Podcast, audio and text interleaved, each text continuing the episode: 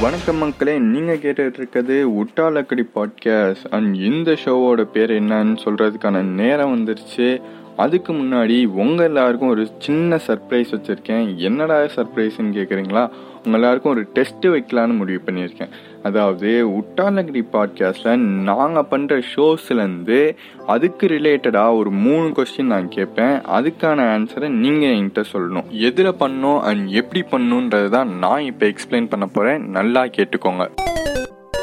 First எங்கே நீங்கள் message பண்ணணும் அப்படின்றத சொல்கிறேன் எங்களோட இன்ஸ்டாகிராம் பேஜ் அதாவது உட்டாலக்கடின்ற பேஜுக்கு நீங்கள் மெசேஜ் பண்ணணும். அண்ட் என்னெல்லாம் பண்ணணும் அப்படின்னு கேட்டிங்கன்னா டெக்ஸ்ட் பண்ணும்போது உட்டாலக்கடி கான்டெஸ்ட் உங்கள் நேம் அண்ட் எந்த ஷோக்கு ரிலேட்டடாக நான் அந்த கொஸ்டின் கேட்டிருக்கேன். அண்ட் அந்த கொஸ்டின்கான ஆன்சர் அதில் கரெக்டாக ஆன்சர் பண்ணுற மொத அஞ்சு பேர் யார் யாருன்னு எங்களோட சோஷியல் மீடியா ஹேண்ட்லர் எனக்கு சொல்லுவார்.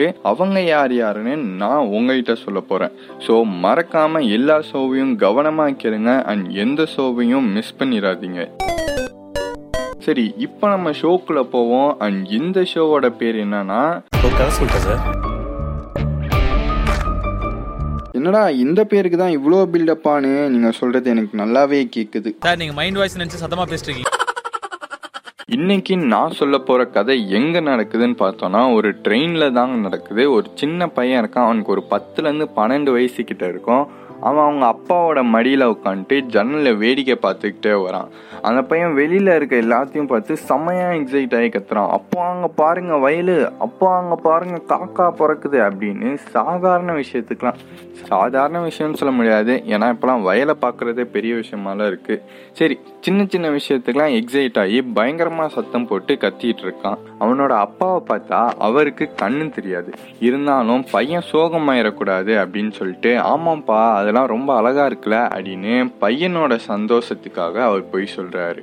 நீங்க தான் என்னோட ஹீரோ டாடி அண்ட் பக்கத்து சீட்டில் இருக்கவங்களாம் அவங்களுக்குள்ளேயே பேசிக்கிறாங்க. ச்சே கடவுள் ரொம்ப மோசமானவரில் பாவம் இவங்களாம் இப்படி கண்ணு தெரியாத ஒரு அப்பாவுக்கு இப்படி மனநல பாதிக்கப்பட்ட ஒரு பையனா? நல்லவங்கள தாங்க கடவுள் சோதிப்பார் அப்படின்னு சம்மந்தமே இல்லாமல் கடவுளை குறை சொல்லிட்டு இருக்காங்களே தவிர அவர்கிட்ட என்ன ஆச்சு? பையனுக்கு ஏதாச்சும் ட்ரீட்மெண்ட் பண்ணீங்களான்ட்டு யாருமே எதுவுமே கேட்கல. அப்புறம் ஒரு லேடி வந்து அவர்கிட்ட கேட்டாங்க நீங்கள் உங்கள் பையனை வேணா ஒரு நல்ல டாக்டர்கிட்ட கூட்டிகிட்டு போங்களேன். நான் என் பையன் கூட டாக்டர் தான். நான் வேணா அவன்கிட்ட அப்பாயின்மெண்ட் வாங்கி தரேன். அவன் யூனிவர்சிட்டி ரேங்க் ஒன் ஹோல்டரு அப்படி இப்படின்னு அவங்க பையனோட புராணத்தை சொல்ல ஆரம்பிச்சாங்க. அவர் சிரிச்சுட்டே அதெல்லாம் வேணாங்க. என் பையனை வரும்போது தாங்க நான் டாக்டர்கிட்ட கூட்டிட்டு போயிட்டு வந்தேன். அவனுக்கு ரெண்டு நாளைக்கு முன்னாடி வரைக்கும் அவனுக்கு கண்ணு தெரியாது. ஆனா இப்போ அவனுக்கு கண்ணு தெரியுது. அதனால தான் எல்லாத்தையும் பார்த்து புதுசா பாக்குற மாதிரி அவன் ஆச்சரியப்படுறான். அப்புறம் உங்க பையன் மாதிரி ஃபர்ஸ்ட் ரேங்க் ஹோல்டர்லாம் இல்லைங்க அந்த டாக்டரு அந்த டாக்டர் என்னோட கிளாஸ்மேட் தான். அவன் சுமாரா படிக்கிற பையன் தானே தவிர ரேங்க் ஒன் ஹோல்டர்லாம் இல்லை அப்படின்னு சொல்லிட்டு லேடிக்கு நோஸ் கட் கொடுத்து அனுப்பிட்டாரு. கொஞ்ச நேரம் கழிச்சு வேற ஒரு லேடி வந்து உங்களுக்கு எத்தனை வயசுலேருந்து இந்த மாதிரி கண்ணு தெரியாம போச்சு? அப்படின்னு கேட்டாங்க. அந்த பையனை பாசமாக தடவிட்டு சொன்னார் எனக்கு ரெண்டு நாளைக்கு முன்னாடிக்கு வரைக்கும் கண்ணு தெரியுங்க. ஏன் என்ன ஆச்சு? அப்படின்னு கேட்டதுக்கு என்னோட கண்ணை தான் என் பையன்கிட்ட கொடுத்துட்டேன். இத்தனை வருஷமாக நான் இந்த உலகத்தை பார்த்துட்டு இருக்கேன். அண்ட் இதுக்கப்புறம் நான் இந்த உலகத்தை பார்த்து என்ன பண்ண போகிறேன் என் பையனுக்கு இதுதான் கரெக்டான டைம்.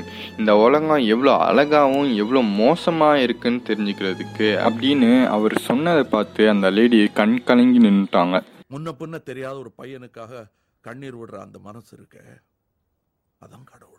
இந்த கதையிலேருந்து நீங்கள் என்ன தெரிஞ்சுக்கணும் அப்படின்னா நமக்கு என்னதான் கஷ்டம் வந்தாலும் நம்ம கூட இருக்கிறது நம்ம அப்பா அம்மா அண்ட் நம்மளோட ஃபேமிலி தானே தவிர பக்கத்து வீட்டில் இருக்கவங்களோ எதிர்த்த வீட்டில் இருக்கவங்களோ இல்லை. அதுக்குன்னு பக்கத்து வீட்டில் இருக்கவங்க எதிர்த்த வீட்டில் இருக்கவங்களாம் நமக்கு ஹெல்ப் பண்ண மாட்டாங்களான்னு கேட்காதீங்க. நான் அப்படி சொல்லல. நம்ம கூடயே எப்போதுமே இருக்கிற அப்பா அம்மா கிட்டே நம்மளால ஒரு பிரச்சனையை சொல்ல முடியலன்னா அவங்க கிட்ட நம்ம எப்படி அந்த பிரச்சனையை ஷேர் பண்ணிக்க முடியும் அப்படின்றது தான் நான் சொல்ல வந்தது. அது மட்டும் இல்லாமல் நம்மளோட கஷ்டத்தை அவங்களோட கஷ்டமாக பார்க்குறதும் நம்மளோட சந்தோஷத்தை அவங்களோடதா பார்க்குறது அப்படின்னு எல்லா எமோஷனையும் அவங்கள்தாவே பார்க்குற ஒரே ஜீவன் நம்மளோட ஃபேமிலியில் இருக்கவங்க மட்டும்தான்.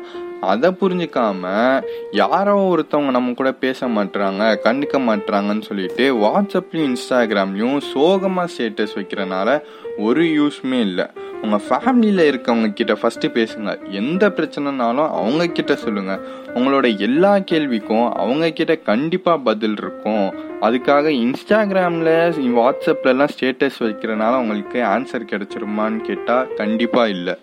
நோ கமெண்ட்ஸ் சிம்பிளி வேஸ்ட் நம்மளோட ஃபேமிலியில் இருக்கவங்க கிட்ட பேசாதனால தான் இந்த டிப்ரெஷன் ஸ்ட்ரெஸ்ஸுன்னு என்னென்னமோ வருது. ஸோ எல்லா பிரச்சனைக்கான சொல்யூஷனும் நம்மளை சுற்றி தான் இருக்குது அதை தெரிஞ்சுக்கணுமா? நீங்கள் உங்கள் அம்மா அப்பா அக்கா அண்ணான்னு உங்களோட பெரியவங்க கிட்ட அந்த பிரச்சனையை ஷேர் பண்ணால் மட்டுமே முடியும்னு சொல்லிட்டு இந்த கதையை நான் முடிக்கிறேன். Before saying tata bye bye உங்கள் எல்லாருக்கும் இந்த ஷோவை நான் ஏன் பண்ணணும்னு முடிவு பண்ணேன்றதை சொல்கிறேன் கேளுங்க. நம்மலாம் சின்ன வயசுல தாத்தா பாட்டின்னு யார்கிட்டயாச்சும் கதை கேட்டு தான் வளர்ந்துருப்போம். அந்த கதைலாம் நமக்கு லைஃபுக்கு தேவையான ஏதாச்சும் ஒரு விஷயம் இருக்கும் கண்டிப்பாக ஆனால் இப்போ இருக்க ஜென்ரேஷனில் கதை கேட்குறதுலாம் ட்ரெண்ட்லேயே இல்லாத மாதிரி இருக்குது கதை வேணுமா? யூடியூப்பில் போய் ஸ்டோரிஸ்ன்னு போட்டோம்னா என்னென்னமோ வரும். யார் யாரோ வந்து பேசிகிட்டு இருப்பாங்க அதெல்லாம் போட்டு கேட்டுட்டு இருக்காங்க சின்ன பசங்க. ஸோ சின்ன பசங்கலாம் நல்லதை மட்டுமே கேட்கணும். லைஃபுக்கு தேவையான விஷயத்த மட்டுமே தெரிஞ்சுக்கணும். அண்ட் சின்ன வயசுலேயே தெரிஞ்சுக்கணும் அப்படின்னு சொல்லிட்டு ஒரு முயற்சிக்கு தாங்க இந்த ஷோவை நான் பண்ணணும்னு முடிவு பண்ணேன்.